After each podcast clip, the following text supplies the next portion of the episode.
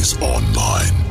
Call in your real ghost story now at 855 853 4802 or write in at realghoststoriesonline.com. You're about to enter the world of the unknown and quite possibly the undead.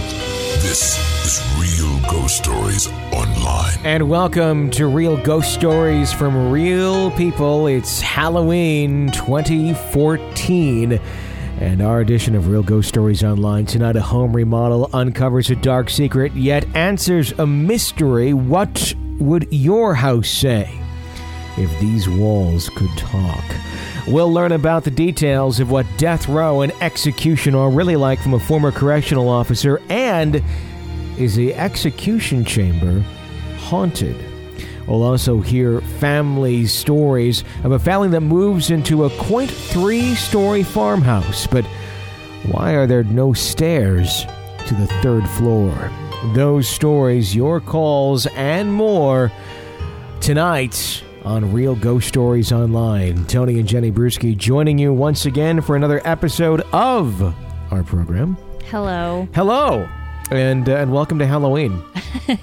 Is it bad that that's my favorite day of the year? No, this is the whole reason we're doing the damn show. I know. It's the whole reason the show exists. I know. Um, which is it's funny because it, I got to give a shout out to some of the folks who've actually been listening to the show theoretically much longer than it has existed in its current form. I mean, I get emails sometimes from folks who's like, "I've been listening to your ghost story since 2009 or something of that nature." oh, really? Yeah, because I've been putting them out there mm-hmm. on YouTube when I was in, in regular radio. Every year I would do ghost stories on the air and take those ghost stories and then put them into a, essentially a condensed version, um, which would be about a half hour episode, and then put it out there on YouTube on the, the channel I was utilizing as, as the food channel. And uh, that was the Ghost Story Show. It was just kind of a once a year thing. It was fun to do. And uh, what uh, what that eventually evolved into was this show, obviously. So uh, it's just, it's interesting the evolution of the show and, and how long it kind of has been going on, but obviously in its current form, it's only been about a year or so. But Sure. but really, I've been doing the, the ghost thing once a year. But that was the inspiration for what this this show is. So there are uh, episodes called "Real Ghost Stories uh, from Real People" that date back prior to the show that do exist on our channel. Okay. So if you want to dig back even further than the beginning of the show, uh, you can find those on YouTube, and it's it's more more real ghost stories from real people, and that's what I just called the show was real ghost stories from real people. So today's episode, again, on Halloween, I always call it the same thing: real ghost stories from real people, 2014, and that is what this show is. And I'm going to confess that when you would do the Halloween episode Mm-hmm. on on air for the radio station, I never tuned You in. never tuned in once. No, because I knew it would freak me out. You see, it was always my favorite episode, my favorite day of the year to do radio. sure. because the rest of the year you just kind of do oh, what is this is here's some country music da, da, da, da, da." and uh you know it wasn't anything I ever wanted to talk about, you know, except for Halloween. I could get away with talking about what I wanted to talk about. So I could do the show I wanted to do. So it was always like, this is my favorite episode. So this is actually the first year I'm doing a show exclusively uh, to the podcast. Where it, it's not on the air going out to terrestrial radio, so uh, it's kind of interesting. It's exciting. Um, we we do the show every day, so it's it's I can't say super unique to my world anymore because we do this on a daily basis, but um, it's a change in my life. But anyhow, welcome to uh, Real Ghost Stories Online and Real Ghost Stories from Real People. We got lots of calls for you tonight, uh, stories, uh, all sorts of stuff. And by the way, this is a show that we do every single day. If you couldn't gather that from what we were just talking about, it goes well beyond Halloween, all throughout the year. Hope you enjoyed the show. Please press subscribe on whatever platform it is you're listening to us on iTunes, Stitcher, YouTube, TuneIn Radio, whatever, and you'll get the uh, latest episodes sent to you on a pretty much daily basis. It's a five day a week show, and then on the weekends we give out a bonus episode to our EPPs. Those are extra podcast people. These are the folks that support our show and give us a little bit of love financially. Five bucks a month, uh, or you can do sixty bucks a year, which equates to five bucks a month. Um, and that helps us stay alive and stay afloat and keep the show going. So if you enjoyed the show, please consider uh, contributing and helping keep the show alive. To get the show kicked off uh, today, Real Ghost Stories from Real People, uh, let's uh, kick it off with a letter before we go to our calls from 855 853 4802. And uh, this uh, comes into us from a person named Little Lewis. So here we go. I was about uh, 40 years ago that my grandfather bought a big, beautiful two story house in Mexico. My grandfather owns a couple of seafood businesses and had become wealthy. He decided to buy two houses when he divorced my grandmother one house for him and his new wife, and one for his daughters, which are my mom and my aunts. By the time they were in their 20s, they had the house for themselves, and they would often play with a Ouija board before I was born. Next door, there was an old wooden house where a lady that was known to be involved with witchcraft was living. She used to sell candy to the kids in the neighborhood. But behind closed doors, people said she wasn't nice at all. Anyway, when my mom was living in that big house, she'd often see a ghostly spirit of a woman dressed in a long white dress sitting or walking down the stairs. Then my aunt saw her. Later on, guests that came over would often be scared away by her figure. If they'd spent the night there, as my mom and my aunts grew older, they slowly started moving out one by one, and the place was abandoned for about two years. After that, my uncle moved into the house. But this time, he had his wife and child with him. They occupied the bottom floor only. The rooms on the second floor were actually still abandoned, filled with dust and old pictures of people we didn't even know. But we never threw them away or took them down. His son always liked to go play on the top floor by himself. He was three at the time. He said that he had a friend up there named Mari. My uncle didn't really mind because his son wasn't scared. To him, seeing the ghost became a normal thing, but not to my aunt. No, sir. One night after they had a serious argument about all the stuff happening around the house, my uncle was angry with my aunt. She decided that he was not sleeping in their bedroom at night. She sent him to the guest room, which was the closest room to the stairway. That same night, my uncle began seeing that ghostly human figure in a beautiful dress again. My uncle paid no attention and continued to try to ignore her and fall asleep. But this time was different. A loud, painful crying voice was shouting from the stairs. My uncle didn't look. He ran into my aunt's room and took her outside. They both heard it and knew what it was. A week later, my aunt's mother suggested that they should call a priest to cleanse the house from all evil spirits. The day the priest arrived, he walked straight to the stairway and said, It is here. Evil is all around us. After a few prayers, he left. Nothing changed. In fact, things only got worse. It got to the point that people in our own family were scared to go visit them. Years later, my uncle planted a lemon tree and an orange tree outside. He made the garage and driveway about twice as big. He also decided to add two more rooms to the house. On the bottom floor, one connecting the guest room. He called the construction he called the construction crew for a job. After only 2 days on the job, they started tearing some of the floor and walls down. After tearing down one of the walls, there she was. A decomposed body of a woman trapped between the walls. The cops were called to the scene immediately. They closed down the house for two weeks and held it as a crime scene. They even tore up a couple more walls in search of more bodies, but nothing was found. My uncle's wife was so traumatized by this event that she eventually left my uncle and started going mad. Many years later, my uncle still lives in the house, and my older brother does too. It turned out that, that some of the pictures of Mari were upstairs too. Her real name was Marisol. She was not the owner nor lived in the house. No one knows how her body or pictures got there. Since the last owners had passed away a long time ago when I was 16, I went to go visit my brother and my uncle, and everything looked the same upstairs creepy, old, dusty pictures and some of the old stuff my mom and her sisters had in their younger days, like clothes, books, and letters. I remember the red lipstick lip marks on one of the old mirrors. I always wondered who put it there. Was it my mom or was it Mari?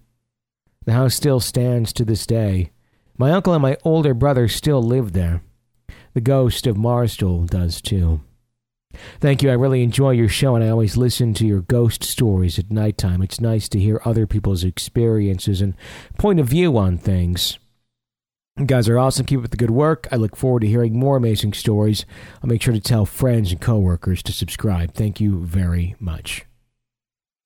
Okay. Yeah? So that has to be like my biggest fear when it comes to a haunting is finding a body in the house somewhere. Eh, you take the body out, you know, you bury it, bless it, put it in the garden, make some nice fertilizer for the spring crops. That's all you gotta do. It's like, what is it, Funny Farm? Was that where they. Funny farm, the body was in the garden. Mhm. Yep. I was in a casket at least, right? A kind of pine box. Yeah. Pine box. I Pine mean. box, it eventually decay. Yeah. Yeah. Uh, Yeah. Um, how I would love to see the results of that police investigation, but again, it was probably like they said, it was one of those things that were so long ago. And if she wasn't reported missing, you know, I'm guessing, and this is just my random assumption, I'm guessing Mari didn't have a whole lot of friends or family yeah. that were there to report her missing. Because otherwise, I think it would come up, even if it was 20, 30 years prior. Like, oh, we found the body of the missing girl. Right. Right. But if no one's there to say, "Oh, this girl's missing," you know, it's a cold case that nobody knows about. exactly. And there's a lot of those out there. There's a lot of cases where people just didn't have anybody around, and it's like, oh. And even the folks who did know her, which I'm assuming probably the family did know about her. You know, I mean, it could be something as sinister as a murder, something of that nature, um, or it could be something as innocent as we thought she left. We thought she just picked up and moved away one day. And, you know, some of those older houses, you can get behind walls in certain ways for cleaning and things of that nature. There are ways to access, depending on the architecture of the home. Okay. But in some older homes, there's ways of getting back behind walls a lot more readily than they are in modern homes. Okay. So it could be one of those things where somebody got back there, passed out, had an aneurysm. There's a myriad of things that could have happened. Seriously, I mean, and, and then they just thought, oh, maybe Mari just decided to pick up and leave. I know. I mean, you'd think the smell would eventually Yeah. tell somebody something, but there's a lot of dumb people out there too. We're like, oh, it just smells in here, and eventually it would die down, because essentially it would all just kind of crisp up, but uh, that would take a while. right. So I don't know. I'm gonna probably lean towards something a little more sinister, Yeah, that's where my mind went with it. but there are stranger possibilities where it's just, well, what the hell, you know? Very, very interesting story. I can't imagine finding someone dead within our walls. No. It was disturbing when we found rat food behind one of the walls. Well, once. actually, the hamster found it. The hamster found it and uh, slowly died shortly thereafter. It's like, why was there rat food in the middle of the wall? Yeah, there you go. Well, apparently when they were building, they had mice or something, or right. I don't know. Anywho, 855 853 4802 is the phone number to call into Real Ghost Stories Online and share your real ghost stories with us. We do this show all year long. This is not just a Halloween thing. So please press subscribe on whatever platform it is you're listening to so you don't miss any future episodes of the show. Let's go to a caller. Hi. Hey guys, this is uh, Sean from Lake Wales, Florida, uh, first time caller. Um, I wanted to mention a couple of stories, but just one that really stands out. Um, growing up, we lived in this house that the property had a really interesting history to it. One being that there was three bodies buried on the property. Actually, a fourth because underneath the my grandmother's house was a Studebaker buried underneath the house with a possibility of someone buried inside of it, which we weren't going to try to find out. But there was always something going on at this property. It strange lights, sounds, but one thing that always stood out was my sister had this one friend that would usually stay the night on the weekends a lot of times. Now, normally we would deal with bumps, bangs, things move, no, that's just normal growing up. But whenever this one friend would stay over, she would always sleep in the living room. Well, one night, uh, after her and my sister had a little argument, she was asleep, and then all of a sudden, she wakes us all up screaming. And we're like, what, what, what? She goes, the heater was shaking. Now, this being an older house, it had a gas heater. So my dad looks at it. There's nothing wrong, and usually, if it got the little temperature change and if there was an air bubble in the line, yeah, it was going to shake. So they asked, well, Sean, you know, Sean sleep in the living room with her, so just in case, you know. So I'm asleep in the living room with her. Then all of a sudden, I get woken up. She's freaking out, and I'm watching this heater violently shaking back and forth. I mean, to the point where it's like going like 45 degree angles both sides, uh, back and forth shaking. And it freaked me out, freaked her out even more. Um, I got my dad and said, Yeah, it was shaking. We checked everything the next morning. No damage to the pipes or anything. It's just that you could actually see in the floor where this thing was actually shaking back and forth. Um, another quick story. Uh, me and my ex-wife lived in the house for a little while, and one Valentine's Day, I bought her roses. The entity did not like my ex-wife because anything I would buy her, it would destroy. But these roses I bought her, we woke up the next morning, and the the roses themselves were ripped off and the petals around the vase, and it looked like they were burned. Um, so that's just two little interesting stories uh, growing up at my house. And thank you. I think the scariest part to me would be the fact that the roses were burnt. So something was burning while you were asleep. Yeah, I'd be more afraid of like that starting the house on fire than Yeah. anything of of what uh, what are the repercussions going to be of the burning of the roses. Wow. And why did they hate the? uh He said what fiance at the time. No, the ex, his ex-wife. Ex oh ex-wife. Okay. Yeah. Okay. So, his wife at the time. So you guys broke up for some reason. Did that reason have anything to do with anything weird or paranormal, or were the ghosts trying to tell you something? That's what I'm wondering. I don't know. 855 853 4802. That's the phone number to call in here to Real Ghost Stories Online and share your real ghost story with us. Hi, Tony. This is uh, Lucia. I was just calling from Houston, and I wanted to share my ghost story. I've been uh, thinking about calling for a few months, so I'm just going to go ahead and do it. So I grew up in a haunted house, like many of our uh, listeners in our community. And um, the creepiest thing that ever happened uh, was uh, at one point uh, when I was a teenager, um, my brother-in-law what I thought was my brother-in-law rang the doorbell. I went, I opened the door, the door, and he walked in. Didn't make any eye contact. Was just kind of looking down. And I said, okay. I was, it was kind of weirded out for it, but I figured that maybe it was that he was looking for uh, one of my nieces and nephews' um, toys, or maybe a shoe that they had left, and that's why he was looking at the floor. So I was like, okay, so I'm just gonna let him be. He didn't say anything, so I thought he, maybe he was having a bad day. So I just went back in my room, and later that evening, my mom asked me, um, you know, who was that? And I told her, you know, it was, you know, it was my brother-in-law. And she said, what did he want? And I was like, I don't know. He was just kind of looking around, looking at the floor. He didn't say much. So my dad ended up calling my sister and asking her why why was uh, Justin at our house? What happened? Did he need any help? And she was kind of freaked out. She was like, "No, Justin is."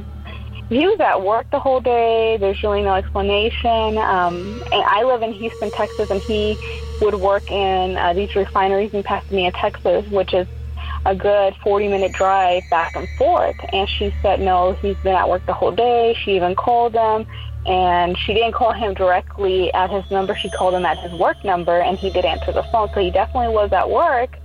Um, so we don't know who it was that actually was ringing our doorbell and that showed up at our house. I know I've heard the topic of a doppelbanger, doppelganger, or whatever y'all call it. Um, but yeah, that was pretty weird. Um, well, um, follow up on that story. Um, currently, in the house that I live in is also my parents' house that we're buying, but my sisters, both of my sisters, used to live there too because it was a duplex. And um, um, shortly after the incident where I saw um, this person that looked like my brother-in-law, you know, things went south for my sister and him, um, and they ended up, uh, well, they were in the process of getting a divorce. And it got really bad because there was a lot of drug abuse and a lot of um, physical abuse towards my sister as well. So she did decide that she was going to go ahead and leave him. And the day that he actually had uh, served, he was served with his divorce papers, he kind of went a little crazy. He came to my sister's house where I live currently. That's the house that we're buying from my parents. And um, my brother was there, and he um, was abusive towards my sister. He physically abused her in that incident and also attempted to attack my brother. My brother's a really small, sweet guy.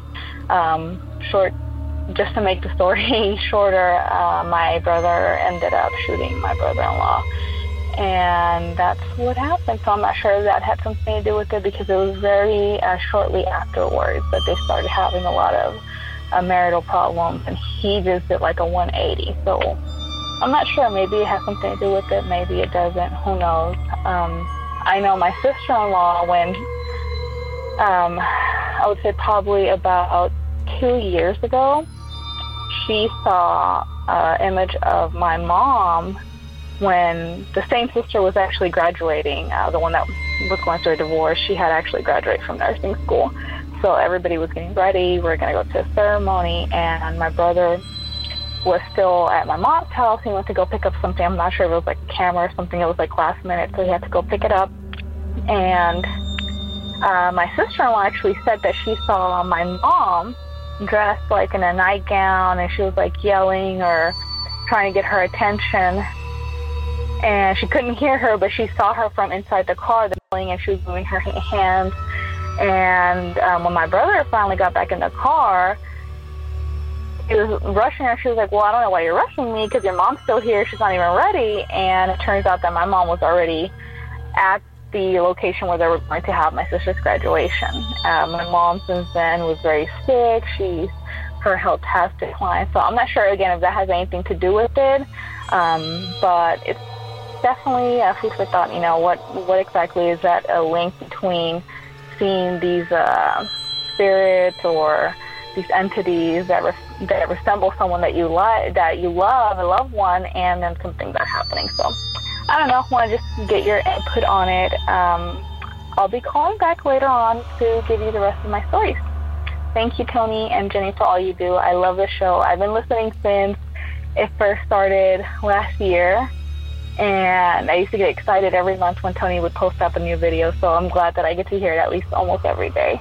So keep up the good work. Um, and I love you guys. Thanks. Bye bye. Thank you for calling in and sharing your story. Do you think it was like a premonition of some sort, or not necessarily a premonition, but like a warning sign that that he showed up at their house? Or do you think he was? She said drugs were involved. Do you think he was just really bath salted up and really did show up at their house, and everyone thought he was at work? No, I don't think he really showed up. No? I mean, no, because if if he was, you know, I think he wouldn't have been quiet and acting that way. Uh, drugs can do that to some people. Okay, well, I don't know. I, I don't know. I would doubt that he really showed up if it's that long of a drive and his wife at the time had called and he was at work, like at his desk phone. Mm-hmm. I doubt it. So what do you think was going on then? Doppelganger. With a with a message, with a mission to warn them I don't think to warn them. I just think it was a strange occurrence. that I wonder if he had. Do you think he was in control of this torment to the people? You think he was aware that there was a doppelganger of him out doing something, or in control of it? I want to know what happened when they got shot. Did he die? I don't know. That kind of didn't get resolved no. in the story. No, it didn't did it. No. We have to know. Yeah. So I wonder what uh, what the result was of that. I don't know. It just it sounds like there's something dark troubling that family. Yeah. So I don't know what it, you know, if it's around the sister, if it's around the caller, if it's just around the family as a whole. Well, it doesn't. We don't know if it's an ongoing thing or if it was just in that time. And if there's a lot of abuse going on, Sure. there's not a lot of happiness going on at the same time. Sure. I just I, I say that because there was more things she said that happened afterwards, where there was other occurrences that weren't necessarily related, but just Sure. odd. I don't know. So I don't know. 855 853 4802 is a phone number to call into Real Ghost Stories Online. Let's go to another letter. Uh, anonymous former correctional officer writes in Hi, Tony. I've heard a lot of creepy shows about prisons, in particular death row prisons, but I've never heard one from someone who had first-hand knowledge of the execution process. This is in part because officers are prohibited by policy from giving public statements about their experiences while they are employed by the Department of Corrections. Let me start off by saying that all states are different and have different procedures, but I'd like to share my experience of the execution process in the state of Tennessee. These days, prior to an inmate's scheduled execution date, they are removed from their normal cell and put into an area called Death Watch. Death Watch is a small row of cells separate from the main body of the prison near the execution chamber. While there, they're monitored 24 7 by an officer who has a direct line of communication to the warden. This is done for several reasons, mainly to make sure the inmate does not attempt suicide. It's the job of the department to ensure the inmate is executed according to the laws of the state and that they do not die in any other way before their sentence is carried out. After all, the governor may give a stay of execution at the last moment. Secondly, it is to allow the inmate to make requests directly to the warden. This is also where the uh, condemned can order their last meal. Last meals can be anything within reason, but there is a $40 limit to the price of the meal. I've always wondered that. Really? I always thought, okay, I would do like beluga caviar and like a boat of it, you know, and just like bankrupt the state in one. But okay, $40 limit, so. You get like a bucket of chicken for that, so good luck. Typically, inmates order comfort food like McDonald's or other fast food. It's rarely anything elaborate. The execution chamber is a small room, very drab, about 12 by 12, with tile floors. Housed inside are the electric chair and the medical gurney used for lethal injection. The electric chair is made out of wood, bolted to the floor, complete with leather restraints. There's a microphone attached to the ceiling so the inmate can give a last statement to the media. The seat of the chair is plexiglass with holes drilled in it and a bedpan below. I'll leave to your imagination as to why this feature is present. What people don't see is that there's a capsule of smelling salts taped to the back of the chair in case the inmate faints. By law, the condemned must be conscious to be executed. Adjacent to the death chamber are two viewing rooms with mirrored tinted windows, one for the victim's family and the other for the inmate's family. To the side of the death chamber is another small room that houses a control panel that operates the electric chair. It's just where the warden stands to give the condemned to begin the execution, or the command to begin the execution. Typically, this is not an audible command like they always have in the movies. Usually, the warden will give a hand motion to signal to the, execu- the executioner to begin the execution. Normally, this will be something such as touching his glasses or folding his hands. Another fact that not many people know is that the electric chair is run by a generator. This is because the electric companies have a policy against their clients using their electricity for the purpose of causing death. One thing I've never heard mentioned is the sound the chair makes when it's turned on. In the movies, it usually sounds like a loud buzzing, but in real life, the closest thing I can relate it to is the sound of a soda vending machine, kind of a low, mechanical, wavering tone. The only other thing in the death chamber is a phone on the wall that the governor can call to give an emergency stay of execution. On one occasion during an execution, this phone rang. However, there was nothing but dead air when it was answered. No one was able to determine who it was that called that day, and to my knowledge, there's never been an emergency stay of execution once that process has started in the state of Tennessee. After the process is over, the executioner determines that the condemned is expired, and the viewers are escorted out of the prison. At that point, the expired inmates are transported out to the back of the prison to their final arrangements are made. Never heard of the death chamber being haunted, however, it is very eerie. Death Watch is said to be haunted, and they say that if you go there alone, the toilets in their cells flush on their own and the lights flicker. Both Death Watch and the Death Chamber are normally locked, and even officers don't have access to it, except by authorization by the shift commander. The feelings one gets upon entering Death Watch and the Death Chamber is that the atmosphere is very heavy and somber. It takes a while to shake the feeling after you leave. I no longer work for the Department of Corrections and have moved to dispatching for 911. All the same, I'd like to remain anonymous. I hope you find this first hand experience useful for your show. Take care. Keep up the great work. The extent of my knowledge on the subject was what I saw in The Green Mile. So, a Hollywood version of it. Yeah, very much so. Yeah. Be interesting to hear from some folks who maybe work in the uh, facilities. They can remain anonymous to tell us a little more details on some of those haunting situations of the toilets flushing and which makes sense. If someone's sent to death there and if, if you're relegated to having your spirit within the general area of where you passed away you'd probably be sitting in the same cells that you were in in life. Yeah, wouldn't you? I would think so. very interesting. And i wonder what that phone call was Yeah, what are the odds that that particular line would ring at that time? Not so good because I'm sure that's a fairly private line Mm-hmm. where it may not even be like dialable by regular phones. It like may just be a direct line from governor's office to the phone. Right. So if we're to ring when they're about to do an execution, I wonder what happened then. I wonder like if they they did stop and try to contact the governor to see if there was some sort of error with the phone, just in case. I would imagine that they probably did just to make sure. Yeah. I don't know. Put yourself in the shoes of the person being executed for one second.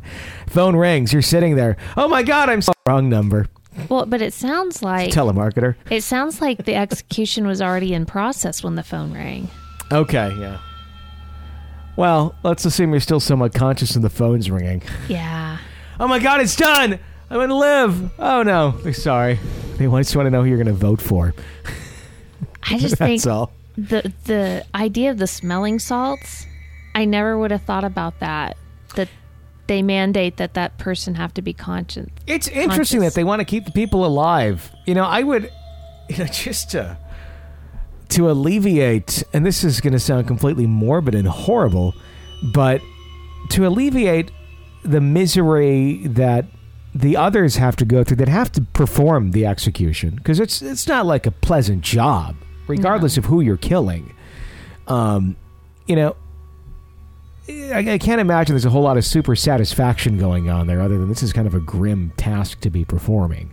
Well, sure. Um, that and you know uh, the the people who are there viewing and this and that, just alleviate everybody of it, and I would say. Put ropes in that cell, put knives in that cell, give them every opportunity to off themselves before the state has to do it.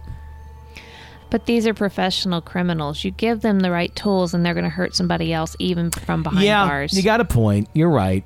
You're right. I, I know exactly. I, I I agree. But you get what I'm saying though too. yeah, I do. Or it's like just let them do it themselves, and then no one else has to deal with their bullshit of Yeah. going through the process if they just did it themselves.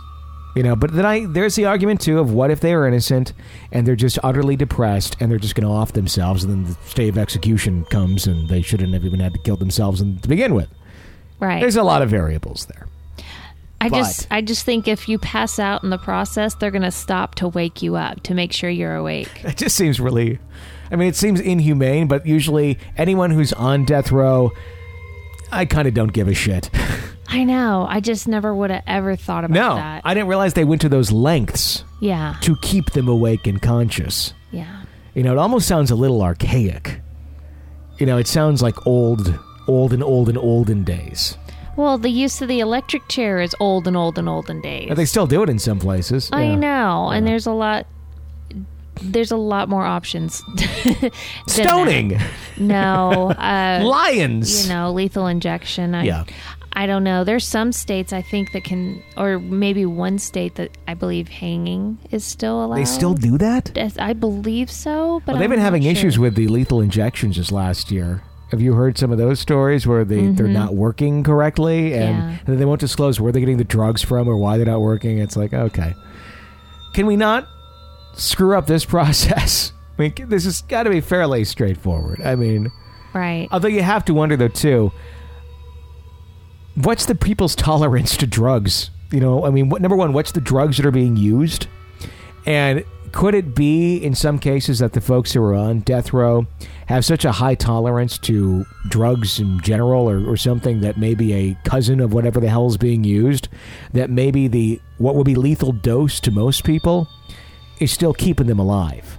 Sure. You know, it, it's like the the Michael Jackson case at the end with the propofol, where there he was taking it to like sleep at night, and eventually it did kill him, obviously. But they were saying that the amounts that he was taking when he was living and taking on a fairly regular basis would have been more than enough to kill almost anyone on a regular basis. But because the tolerance was so high, kept was kept alive. Uh huh. So until eventually it caught up. I don't know. That's just my bizarre theory. so going on to more ghost stories. 855-853-4802 is our number. Hi. Hey guys, this is L from Indiana. Uh, the story I've got for you takes place when I was nine or ten years old, and basically what had happened was I got home from school and my mom told me she was going to go out in the barn and do some work, and I was to go inside and do my homework. And I said, well, okay. I didn't really want to, you know, being little. And I get into the house and it was probably 3:30. And I thought, well, she'll be in the barn for a little bit. I can probably play Nintendo for a little bit and she won't even know. So I got to playing, and I was sitting on the end of my bed, and it was about an hour had gone by, and out of nowhere, my TV shuts off by itself. And I thought, oh crap, mom's home, and she has one of those remotes that turns off the TV. She would do that from time to time, turn it off from a different room just to mess with us. But I thought, oh, the crap, she came in, I didn't hear her. So I turned off my Nintendo, and I thought, man. And I stepped, I uh, stepped out into the uh, hallway there, and there was a little boy in the hallway, like facing the wall. And I thought, whoa, it kind of spooked me, really. And I said, uh, hey, because I didn't know if it was one of my sister's friends, because she was about the same age I was. And the little boy turned around, and it looked like a pilgrim kid. Like he had the buckle shoes and the weird pants and like the whole get up. I thought, I thought to myself, I'm like, what the heck is this kid wearing? And he said, hey, who are you? I said, uh, it doesn't matter. Who are you? And he said, you were supposed to do your homework when you got home. I said, yeah. He said, what have you been doing? I said, I've been playing. And he said, well, your mother instructed you to do your homework. And he kind of took a step towards me, and I thought, what is this kid going to do? And he kept walking towards me, and I kind of backed up, and he put his hand on my forehead. And right when his hand touched my forehead, it was like I blinked, and I was back in my bedroom. And I was sitting there, and the Nintendo was on, the TV was on. And I thought, what just happened? So I turned everything off, and I stepped out, out into the hallway to find my mom coming towards my room. And she was upset because I didn't, I wasn't doing my homework, you know. She said, "Hey, I told you to do your homework. Now get out and go do your homework." So I said, "Okay." I said, "Hey, does Katie have any friends over?" She said, "No. Why?" I told her what had happened, and she claims it was my imagination, but I know what I saw. So I don't know if a ghost can pop me back in time a couple seconds or what, but something strange definitely happened. So thanks a lot for letting me call you guys. So you guys have a great day. Bye. What do you make of that? A little pilgrim boy that understands that he wasn't supposed to be playing Nintendo. I think that's very interesting that, you know, And then he's popped back there playing Nintendo yeah. by a few seconds. I guess. I, I, I don't know. I mean, I could go with carbon monoxide on that one a little bit. You know, where you pass Yeah. out for a second and you have this. You know, do you ever have that where you're falling asleep and you vividly suddenly feel like you're doing something else somewhat wakingly, but not not in a dream state. Like I'll dream, uh, I'll suddenly fall asleep in bed, and I'm halfway awake, halfway asleep, and I think I'm actually getting up to go to the kitchen, and all of a sudden, bam, I'm back in bed, Yeah. and I realized I was just dreaming that I was walking to the kitchen. Not a vivid. I mean, it was it's vivid, but not like any sort of odd dream of any sort. It was just normal, mundane life type things. Um, but then suddenly, pop, I'm back there. But he was wide awake though, right. so I suppose. I mean, theoretically, that would be the logical explanation. Would be some sort of a, a gas in the house that made him hallucinate and pass out for a second or two, and then pop back. Um, you know, the paranormal explanation. I don't know. I mean, yeah, you got some sort of entity that did some sort of mind trick on you. Yeah. I uh, to send them back to. And Like- why is the ghost concerned with doing your homework? Yeah.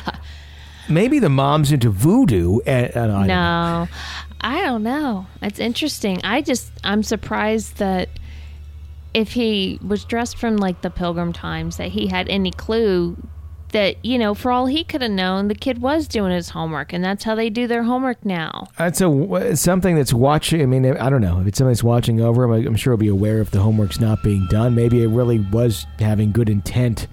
What what what gets me more than anything is the popping back to doing the video games, Right. not the. And then he disappeared, and then I continued walking down the stairs. The change in time is what's most troubling to me. Right. That's that's very bizarre. 855-853-4802 is the phone number to call into Real Ghost Stories online to share your real ghost story with us. If you enjoy the show, we do it for you year round here at Real Ghost Stories online, a 5-day a week show. A bonus 6 episode of the week is sent out to our EPPs, our extra podcast people. If you like the show, please consider becoming an EPP through the website at realghoststoriesonline.com. It's 5 bucks a month or you can subscribe for a full year at a time. It's up to you however you'd like to do it. And uh, you get a bonus episode of the show emailed directly to you every single week. And you get access to our archive of other bonus episodes that only EPPs get. So if you're looking for a whole bunch of spooky stories this weekend, uh, become an EPP before we send out our uh, bonus episode uh, tomorrow on Saturday. So you get all those bonus episodes to enjoy all Halloween weekend long. Another letter says, Hi there. I'd just like to say that your podcast gets me through the long, lonely shifts at night as I clean all sorts of spooky doctor surgeries and such. And a huge hello from England. Apologize, like a lot of people do, if my letter seems a bit long, but it is a tale best told in one sitting. I must have been about eight or nine at the time. We always seemed to be running from trouble, moving from house to house, trying to hide out. The further away from, civili- from civilization, the better. My parents happened to stumble upon an old farmhouse that seemed to sort of be deserted for a couple years or so. Nothing that screamed American horror stories, murder house, or anything, but more of a charming farmhouse in the country. Looks can be extremely deceiving. I remember the day we went to go and look around the house. It was just me, my parents, and my two older brothers. We came to realize that there was salt in each corner of the room, in every room. We later realized this was a ritual to keep out evil or negative spirits. Without trying to put two and two together, we just didn't think any more of it. Let me give you a quick guided tour before I get into anything else. The house was, was three stories, surrounded by old abandoned barns and stables. You'd walk into a huge kitchen, and to not bore you, it was a pretty standard layout, really. Big grand staircase would take you up to the second floor. The strangest thing was that there was no stairs leading to the third floor. I don't really know why we never really tried to figure out why the top floor was closed off, but seeing at the time, the less attention, the better. We thought we would just ignore it, as living space was more than adequate. Between me and my parents' room was a hollow wall, like plasterboard, I'm guessing, but before I get carried away, back to where I was. I seemed, the longer we lived there, the more we added to the strange events together and grew in knowledge about the house, the more intense things would get. I really remember it starting while I was lying in bed on my own, drawing Pokemon and just being a kid. I'd hear whispers in my ears of names, right in my ear, like a gruff grumble, accompanied with a warm breath that hit my neck. This happened a handful of times. I'm not sure if I actually made things worse by going and telling my parents and saying the names out loud, but I was a lad and I did not understand. I started to get night terrors, not nightmares, but the most sickening and damn right scary dreams, if you want to call them that, you could imagine. I found myself running around my house. The featureless man was charging after me. I remember the wind hitting my face. It felt so real. It was terrifying. I tried to scream and shout for help, but was physically not able to. This is one of the scariest things.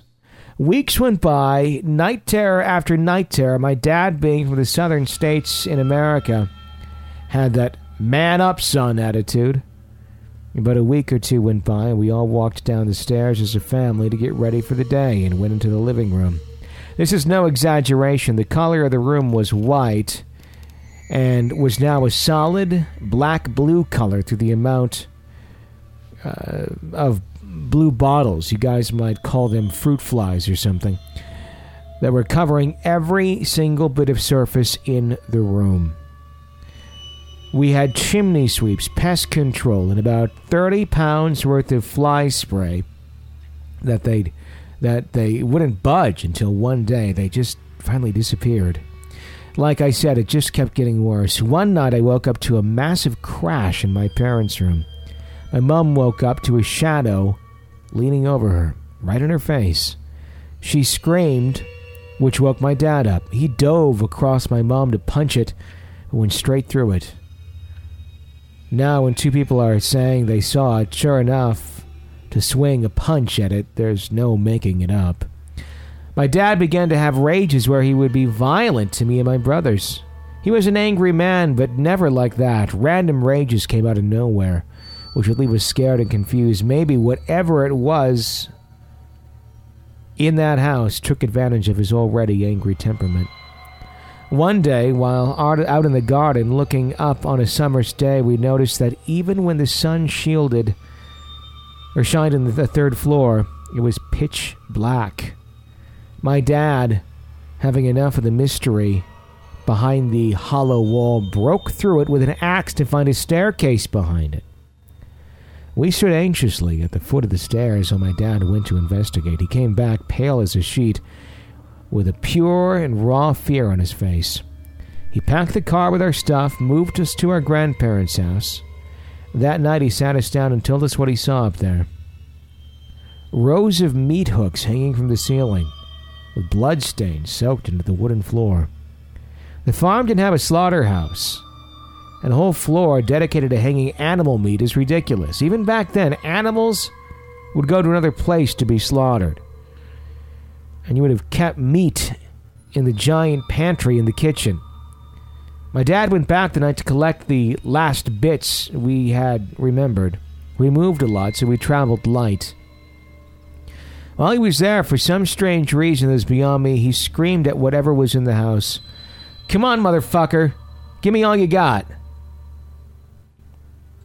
Life took a long downward spiral with my parents getting a divorce. My dad attempted suicide and has a deep depression. Though being strong and being there for him and my mom, both my parents are now fine, but whatever had a hold of both of them wouldn't just let go with a few simple words. It took a strong will and a good heart.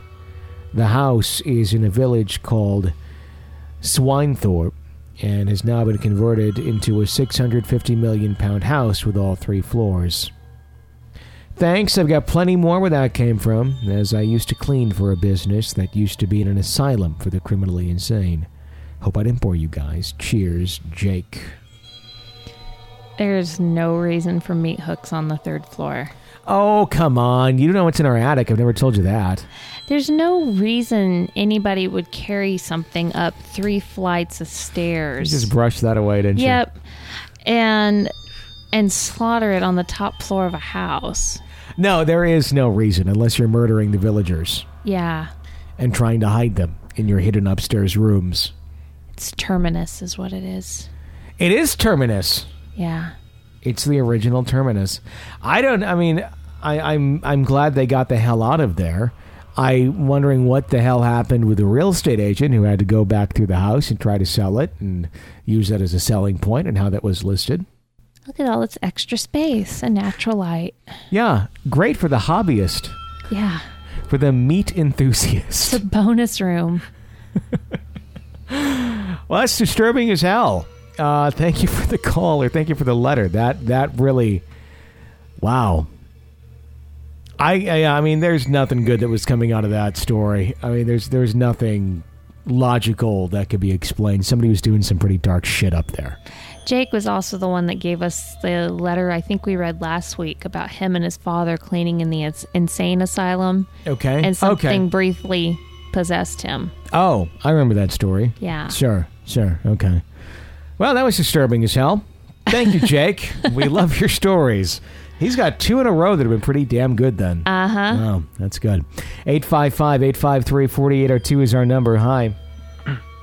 Hi guys. Um, I'm new to your show. I'm new to viewing your, sh- uh, listening to your show, and I'm very pleased, very, very pleased. Um, I look forward to, um, you know, hearing more stories from you guys, especially, you know, right before bed, just to, you know, to give that spooky feeling, you know, before I go to bed. I've always enjoyed stories of ghosts and things like that. Um, well, the story I'm about to tell you tonight, um, it doesn't involve me. It was actually told to me by one of my friends, and he told me that one of his teachers told him this story. And um, she says it's very true um, that her friend, um, who's the, who the story is about, um, is you know is still affected by it. So um, here it goes. So um, um, uh, her friend was uh, into collecting antiques and things like that. And this one particular time, she purchased a Satanic Bible from what I believe was a, a flea market. And so she takes the, the Bible home, lays it down on her dining room table, walks away. Um, she comes back to it, back to the dining room, and looks on the table, and the Bible is open. And uh, she, you know, immediately wrote it off as like, oh, maybe I did it by accident, and didn't really think anything of it. So she closes it, and um, she goes to shower. So she comes down from showering and goes into the dining room and looks on the table. Again, the Bible is open, and so she's like, um, "Hmm, that's you know that's weird." So she closes it and steps away, and then comes back to it, and then this time the Bible is open again. Only this time it's uh, it has uh, specks of blood on it, and she gets really nervous. So uh, she closes it, and then. Um, all of a sudden the lights started to flicker red and she just put two and two together like okay this definitely has to be you know this bible thing so she um attempts to throw the bible away throw it throw it outside and then shortly after that she hears a knock at the door she opens the door the bible is right on her doorstep so she's like okay this is it this is this is it so she takes the bible gets in her car, goes to like a wooded area, and throws the Bible away. And um, as she comes home, um, she's walking towards her door, and lying on her step were dead rats. And pretty much that's where the story ends. But um, I can definitely say that this story, hearing this story at 12 years old, you know, it it it definitely shaped my way of thinking, especially about like, you know, um, the unknown, supernatural, and, and paranormal stuff. It, it definitely shaped, um, you know, my my views on it. Um, it definitely piqued my interest because I've always been interested in ghost stories and things like that. My very first book I bought was by Alvin Schwartz called Scary Stories to Tell in the Dark, and I've read that book over and over again. So I've always had that that that passion and that that liking for you know ghost stories and things like that. But this story definitely because up until that point I hadn't heard any real life anything that de- dealt with you know ghosts or things like that. I you know I was really captivated by that, and I just from that moment on I just that's all I thought about, and I just wanted to learn more and more about you know things like that. So. Um, I hope you guys enjoyed the story, and um, um, I'm very glad that I uh, found you guys' show. So you know, it's definitely going to be my new thing to listen to. Okay, hope things go well and keep up the good work, guys. And um, I hope to hear this on uh, your show. All right. Good night. Thanks for the call. Sometimes when, when paranormal things happen to, to someone close to you, it makes it much more real and, and well beyond just the pages in a book. So if you're out in the woods and you come across a satanic Bible, No, no, it was at a flea market. no, but she left it in the woods. Oh, okay. Okay. Leave it there and don't touch it. Because it was originally from a flea market and it didn't work out for too well. I, I've never seen one of those at a flea market. Although there's some weird shit at flea markets. There are. I don't really yes. dig a whole lot at flea market. I mean, I, I I shouldn't. I dig flea markets, but I don't dig around at flea markets. Like Yeah. I just kind of browse. I'm like very quickly. Nah, nah, nah, nah. Oh look, a Nintendo. Nah, nah, nah. An Atari. Nah, nah, nah. Oh look, an old Walgreens sign, and, and just kind of keep going. It's more so like a carnival for me, where I'm just seeing things that are neat. you know, it's like an ADD experience where it's just oh, you know, you just keep going and seeing things from your past, and then okay. Yeah. I think one of the coolest things I've ever seen at the flea market, which I kind of wish I would have bought, but I didn't, was that uh, old Pizza Hut uh, man. Oh, yeah. There was an original sign from one of the first Pizza Huts in the country, and it, there was it was a they had a uh, kind of like the Little Caesars mascot, but Pizza Hut had a mascot far before that, and it was just this kind of pizza man Uh huh. and with a pizza, I think like on a stick or something. And they, this used to be part of the sign, and I remember those signs on this. I remember that that very sign on the Pizza Hut in my hometown, um, when that was on the side of the building when I was a kid. Um, that was like I think, the most interesting thing I ever found at the flea market. I can't think I, I found anything really super spooky. I mean, old furniture, and I don't like old cribs. Cribs kind of freak me out, but The old baby carriages freak me out a little bit. yeah, th- it's interesting because a lot of them are probably honestly just really connected with happy memories. Yeah, but they just look so creepy. They, Uh, they look like Yeah. from Ghostbusters 2, it's going to roll right in the middle of the street. Yeah, they really do. They really do. But uh, you know, honestly, again, I- probably depending on how far back they are. You know, Sure. when the infant mortality rate wasn't also good, there, there probably is some sadness connected with some of those Yeah. that are sitting there at the flea markets. 855 853 4802. I bought a great mirror for you for Christmas that I got at the flea market. It's Yeah. beautiful. You're going to love it. Not happening. 855 853 4802. Hi. Hi, uh, my name's Erwin. I'm calling from Honolulu, Hawaii. Um, first time caller, and I've been listening to your podcast for about a month and a half now, and I'm trying to catch up on your current uh, podcast episode. Um, I have a lot of stories over my uh, through through my life, uh, but um, I have a story. Actually, uh, this is emotional. Uh, this is about my grandmother on my father's side. Um, I would say um, in June 4th, 2009, my uh, grandmother passed away. Uh, two weeks after we had her service um, on the 21st. But uh, on the 19th, uh, we had her viewing um, that Friday afternoon.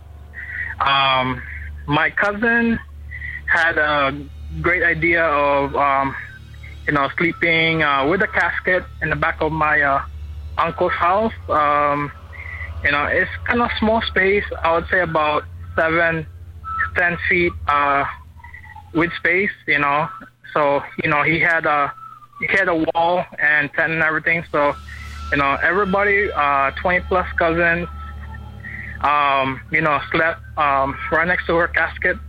Uh, eventually, uh, apparently, you know, I couldn't join in because there wasn't, you know, enough space. Um, uh, uh, it was okay because you know I live right next to next to my uncle's house, so it was kind of okay.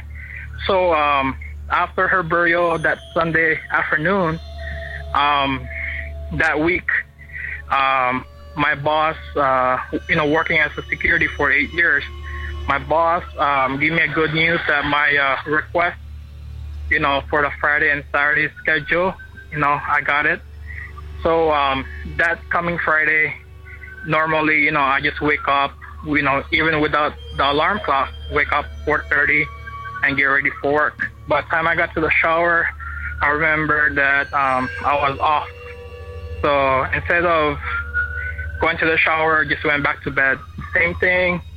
Same thing that Saturday morning. Um, I woke up a little bit early. I would say about 3:45 in the morning, and um, you know, I, you know, instead of going back to bed, you know, I just went to uh, to the living room slash kitchen. You know, as I turned on the light, um, I noticed a shadow, you know, right where the couch is, right next to the uh, you know large window, and I noticed a shadow, you know, just by the wall and window. Uh, you know, sh- small shoulders, neck, head, and you know, uh, her hair. You know, um, it's just a shadow. It's not a full body apparition. Um, so um, I went outside just to make sure that nobody's you know standing, you know, outside of the house. Um, it's very bright because we're, you know, um, right next to uh, a gas station. So even though I turn on all the lights, you know, um, the lights from the gas station still, you know, illuminates the house. So um, by the time, you know, I got back inside, um, I really wanted to take a picture. So I went like three to five times back and forth to my room. You know, I took a risk because I was kind of afraid that it was gonna, um, you know, go away. So I went back, you know, three to five times in my room. I couldn't find my cell phone. I looked on the side corner of my bed, closet, nothing. And um, when I went back to the um, living room, the shadow was still there. So um, I looked for the camcorder, see, you know, if I can record it through video. And uh, at the same thing, same thing, I couldn't find a camcorder. So I finally gave up. You know, I sat next to the, um, I sat next to uh, to the couch. Uh, we had a recliner, so I just sat down and between um, 4:15 to 6 o'clock in the morning, I basically just uh, you know sat next sat next to her and just reminisce, you know, uh, old memories. You know, when I was a kid, visiting her at my uncle's place. You know, helping her with the chores and you know helping her with the dishes. And I think um, you know. Uh, for me, like I think she visited me last because uh, apparently I couldn't join with my uh, cousin on that on that Friday when everybody was sleeping, you know, right next to the casket, and you know I got left out. So um, I was kinda I was kinda um, grateful that she visited me, you know, um, a week after her burial, and um, that's my story. Uh, very emotional. Thank you. Aloha. Goodbye. Did she interact, or was it a one-sided conversation with the shadow grandma? I think it was probably a one sided conversation because I have not heard of too many shadow people that talk. I hope it was the shadow grandma.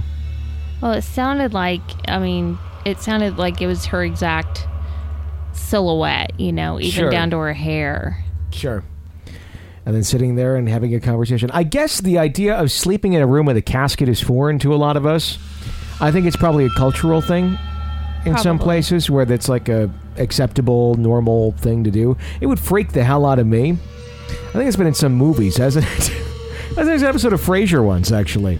Oh, really? where they had uh, yeah they were going somewhere and they had to stay at uh, a farmhouse and then they stayed in the living room and then the living room was the grandma's casket the funeral was the next day and the man came in and wanted to say goodbye to his mom one more time and Frasier and his girlfriend anyway yeah so again back to the living room yep, Being there you really- go. yeah. That's why. that's why we don't have a living room No. so but uh, I, I guess you know it, it sounds like you had a really good experience with it. I would have been freaked out. I don't think I could have been as calm to sit down and have a conversation and reminisce with Shadow Grandma. No. Me I think neither. I would have been like, Shadow Grandma, I love you. Thanks for coming and saying hi. Now go into the light. Now go into the light, and I'll see you some other time. Yeah. I don't think I'd be, you know. Uh, I would, of course, ask for a butter cookie or lemon drops or something first, but but I think that I, I don't think I would have been as brave as he was to sit there and have that conversation. So, Um, there you go. That wraps up uh, hour one of our Halloween special at uh, Real Ghost Stories Online, Real Ghost Stories from Real People, next hour. And uh, on the uh, next cut that you can download uh, through uh, iTunes, Stitcher, YouTube, TuneIn Radio, YouTube, whatever it may be, we are going to be talking with Oscar, the man behind the zombie ghost clown story from earlier in the year. We're going to talk about that story and many others. He is a great storyteller, and you are in for another hour of creepy as hell ghost stories, or as some folks enjoy when I say, freaky ass ghost stories. I like that too. There's a lot of freaky ass ghost stories to be had in uh, hour number two. Please become an EPP if you are not one yet. Sign up on our website at realghoststoriesonline.com. That supports the show, puts some wind in our sails, and keeps our show alive. So if you like it, please do that. At the very least, please subscribe. So, hour two on the way next as soon as you download and press play from Real Ghost Stories Online.